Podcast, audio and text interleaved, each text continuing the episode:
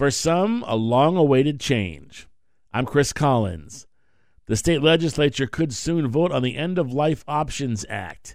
The Joint Committee on Public Health recently approved the bill, the first time it was voted favorably out of committee since it was first introduced in two thousand eleven.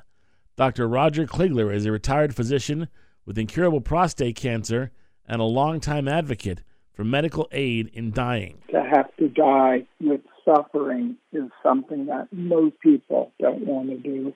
Over seventy percent of the people in Massachusetts are in favor of medical aid in dying.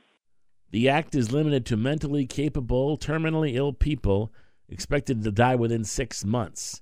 It would give them the option to get medication that would allow them to pass away in their sleep.